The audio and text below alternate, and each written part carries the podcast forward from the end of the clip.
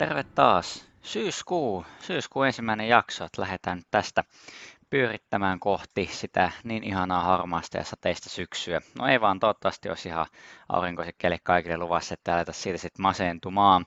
Haluan mainostaa tässä vasta teki kaikkea ilman mitään omia sidonnaisuuksia, että toi sijoittaja 2019 tapahtuma järjestetään Finlandia tällä tämän kuun lopussa sitä varten pystyy käymään äänestämässä Alma Median kautta sitten vuoden sijoittajaa ja vuoden sijoitustekoa kannattaa ehdottomasti käydä äänestämässä. En tosiaan ole ehdolla ja enkä varmaan ikinä tule olemaan, mutta käykää ehdottomasti äänestämään heitä, ketkä sen sitten ansaitsevat. Mutta sitten tämän jakson aiheeseen, eli asia, mikä monia sijoittajia puhututtaa, eli niin sanotut FAANG-osakkeet, F, A, A, N ja G. Ja tällainen lyhenne, ja siis sehän on lyhenne näistä teknologiajäteistä, eli Facebook, Apple, Amazon, Netflix ja Google. Niin nythän on oikeastaan ollut paljon puhetta siitä, että data olisi niin uusi öljy. Eli data on tällä hetkellä arvokkainta resursseja, mitä yritykset voi käyttöönsä saada. että se on tämän digitalisaation aikaansaama ilmiö. Ja nämä yrityksethän on, on siis aivan järjettömän isoja. Eli jos mietitään näitä viittä osaketta, niin SP500 osakeindeksistä, mikä siis koostuu 500 eri yhtiöstä, niin nämä viisi yhtiötä muodostaa 13 prosenttia koko indeksin markkina-arvosta. Että se on, se on aika paljon.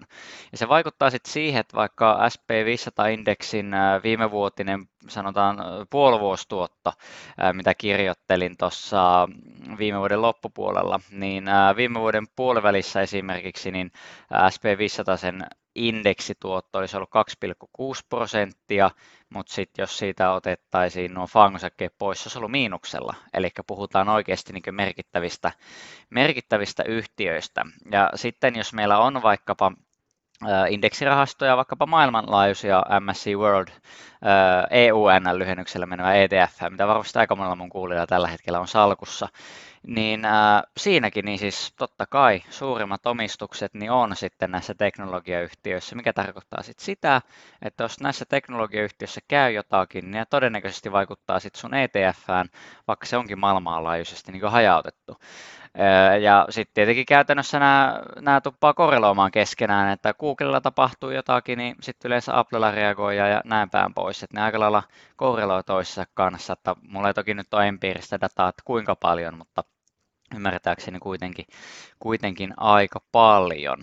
Ää, mutta onko nämä liian suuria jo, että siinähän oikeastaan on, että mitä on mietitty, että näiden yritysten ongelmaksi voi tulla se, että ne ovat liian isoja, niissä tulee liian isoja.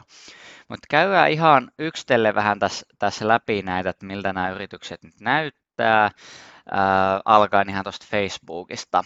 No, Facebook on varmaan palveluna kovin monelle tuttu, eli sinne voi mennä ja kirjoittaa seinälle kaikennäköistä settiä, mitä nykyään kukaan ei enää tee. Et siellä oikeastaan vaan ihmiset postailee videoita ja hengaa sitten Facebookin sijoituskerhossa ainakin itse. tota, mutta täällä on sosiaalisen median palvelu ja heillähän liikevaihdossa tosi iso osa tulee sitten mainonnasta, Facebookissa on mainoksia ja kaiken maailman sitten, että yritykset voi itse mainostaa juurikin, juurikin Facebookin kautta. Ja kaiken lisäksi sitten hän, hän myy ihan suoraan sanottuna tätä dataa sitten, sitten muille toimijoille, että siitä se, siitä se sitten liikevaihto tulee. Ja tämähän on sitten saanut melkoisia ongelmia aikaa, että muistetaan Cambridge Analyticsin aiheuttama skandaali, että suuri tietovuoto, että Facebook-tieto, Facebook-ihmisten tietoja on lähtenyt sitten tuonne maailmalle, sitä on tosi iso kohu. Ja samoin sitten nyt Facebook on alkanut miettimään, että lähtisi omaa kryptovaluuttaa julkaisemaan. Valitettavasti on kryptovaluutta-asiantuntijana osaa sanoa sitten, kuinka kannattava hanke tämä sitten on, mutta että paljon, paljon sielläkin tosiaan tapahtuu, että moneen suuntaan, että Facebookin sijoittajien kannattaa kyllä olla niin sanotusti hököllä, että mitä tuossa firmassa oikein tapahtuu. Ja kuten nämä kaikki yhtiöt, niin nämähän on suhteellisesti aika, aika kalliita sille, tai noin minä tiedän, jos katsotaan, että yritysarvo EV, EBITDA, yritysarvo EBITDA on käyttökatteeseen nähden, niin Facebookilla, niin ää, viiden vuoden keskiarvo, niin 26. Okei, viime vuoden lopussa se oli 11,57, ainakin Morningstarin tietojen mukaan tosiaan, mutta siis 26 EV-EBITDA historiallisesti on se, on se aika paljon.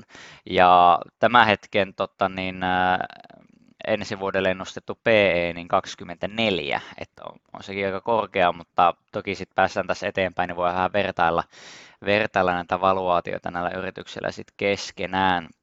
Mutta liikevaihdon kasvu on ihan käsittämätöntä, että liikevaihto esimerkiksi kolme, kolme vuoden painettu keskiarvo, kuinka paljon on keskimäärin kasvanut kolme vuoden aikana per vuosi, 46 prosenttia ja sitten kuitenkin tota, niin osakekohtainen tuloskin 80 prosenttia, on ihan järkyttävää tahtia tietenkin. Ja sitten kuitenkin oman pääoman tuottokin Facebookilla aika hyvä 20 prosenttia, että ihan, ihan tota, niin kelpo, kelpo firma, että jos tota, niin siihen haluaa lähteä sitten katsomaan. No Fstä ensimmäisen Ahan, eli Appleen, no siis Applehan tietää kaikki. Apple on siis aivan, aivan käsittämätön firma. Että voi silleen miettiä, että mistä se firma on lähtenyt ja kuinka he on hyvin tarkasti lähtenyt sitten ää, brändäämään ja tuotteistamaan liiketoimintaa sillä tavalla, että valehtelematta varmaan maailman menestyneempiä bisneksiä tällä hetkellä. Et muistan tota, niin Oulun yliopistossa puhuttiin vähän tästä, tästä markkinoinnista ja brändäämisestä, niin ikuisesti jäi mieleen semmoinen homma, että kun puhuttiin, että kun Apple ja Nokia ää, teki tämmöistä markkinakatsoa, mitä ihmiset niin haluaa, minkälaisen puhelimen haluaisi, niin ihmisethän tietenkin sanoo, että no okei, että se olisi ihan kiva, että siinä voi musiikkia kuunnella, sitten siinä voisi olla näyttöä, no oikeastaan värinäyttöä, ää, siinä voisi olla jotakin pelejä ja sitten se olisi totta kai ihan kiva, että se olisi niin puhelin.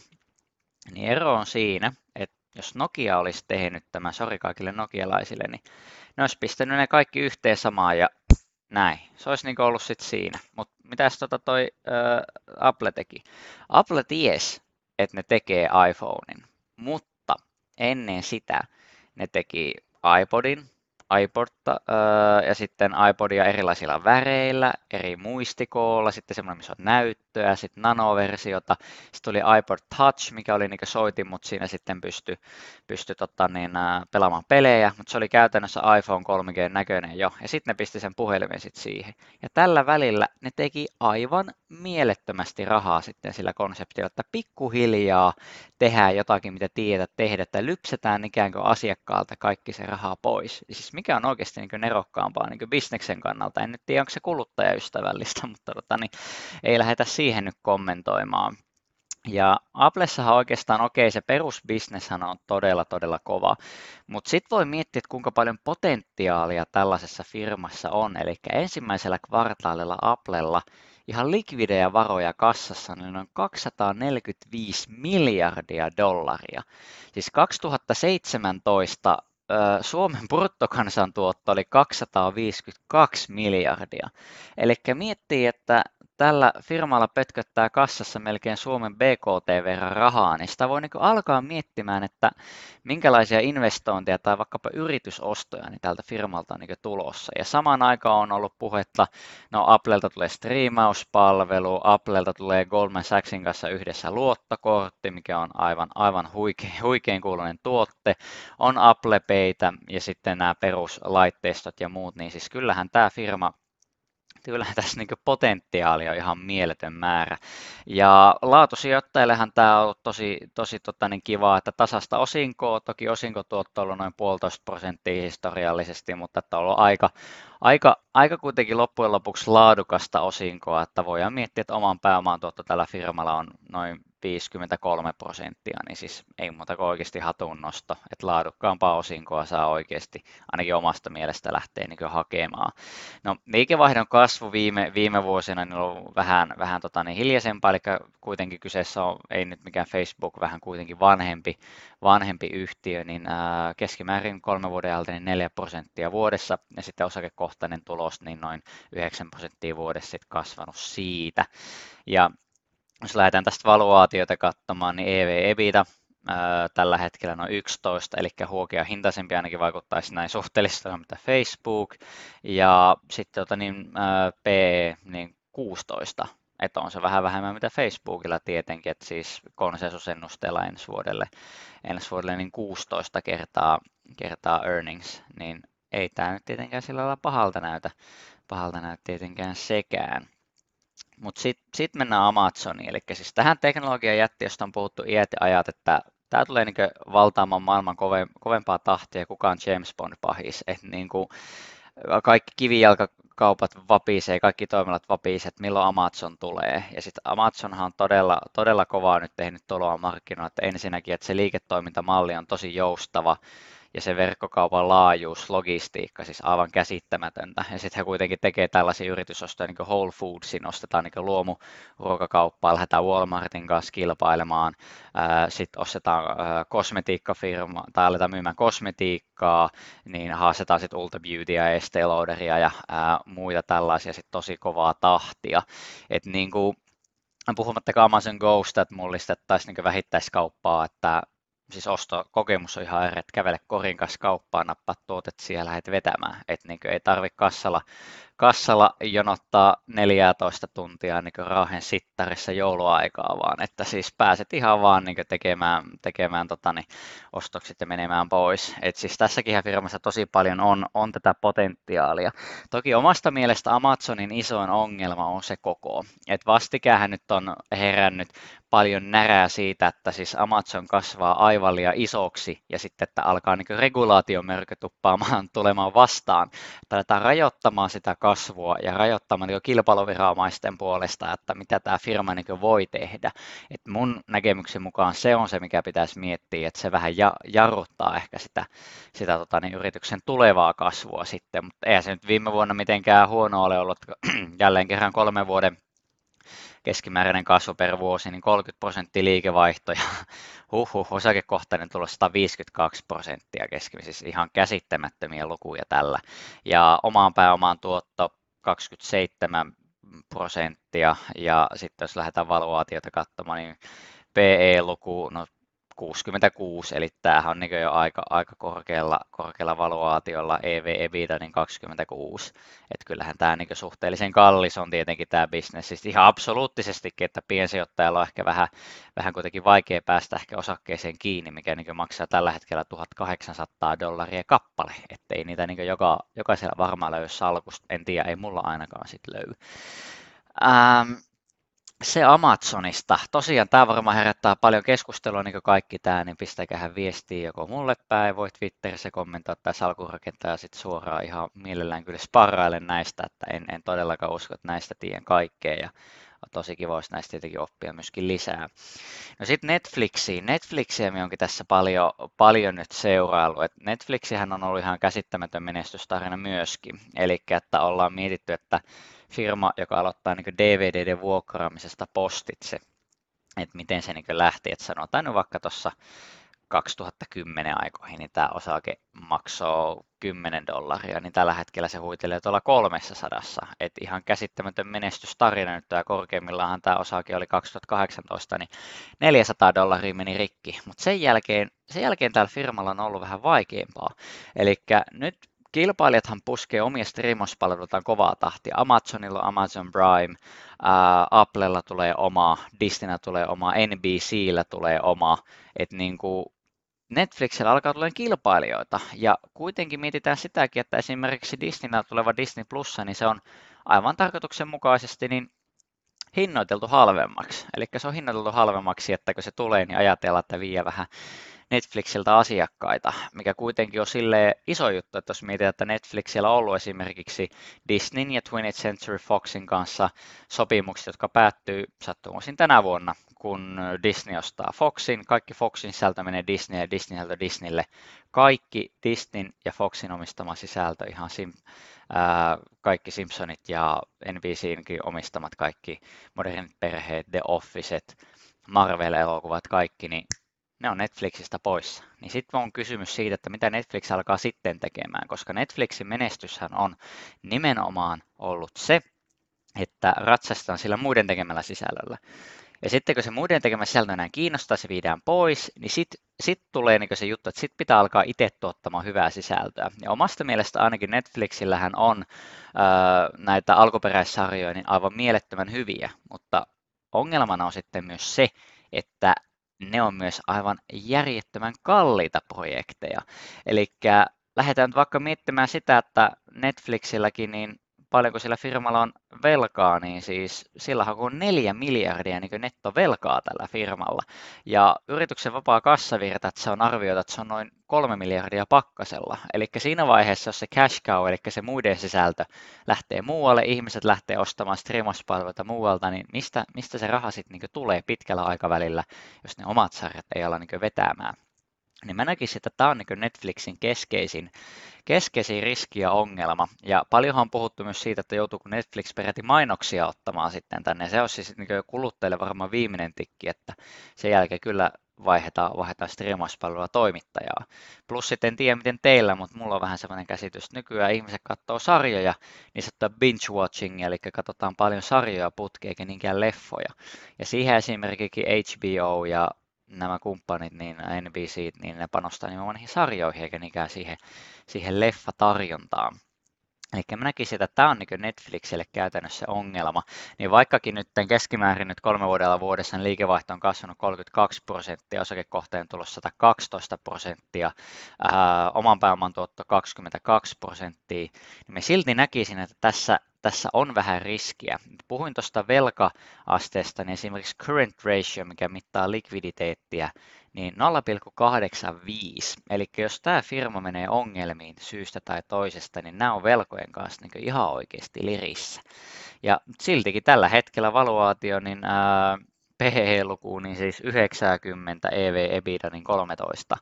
Eli tota, tämä on vähän melkoinen, että en ehkä itse lähtisi tällä hetkellä Netflixin sijoittamaan niin näiden, näiden perusteella, mutta tota, niin vaihtelevia mielipiteitähän tässä, tässä sitten voi olla, mutta erittäin mielenkiintoinen tapaus kuitenkin, mitä on itse kyllä tosi, tosi paljon pitänyt tässä sit silmällä.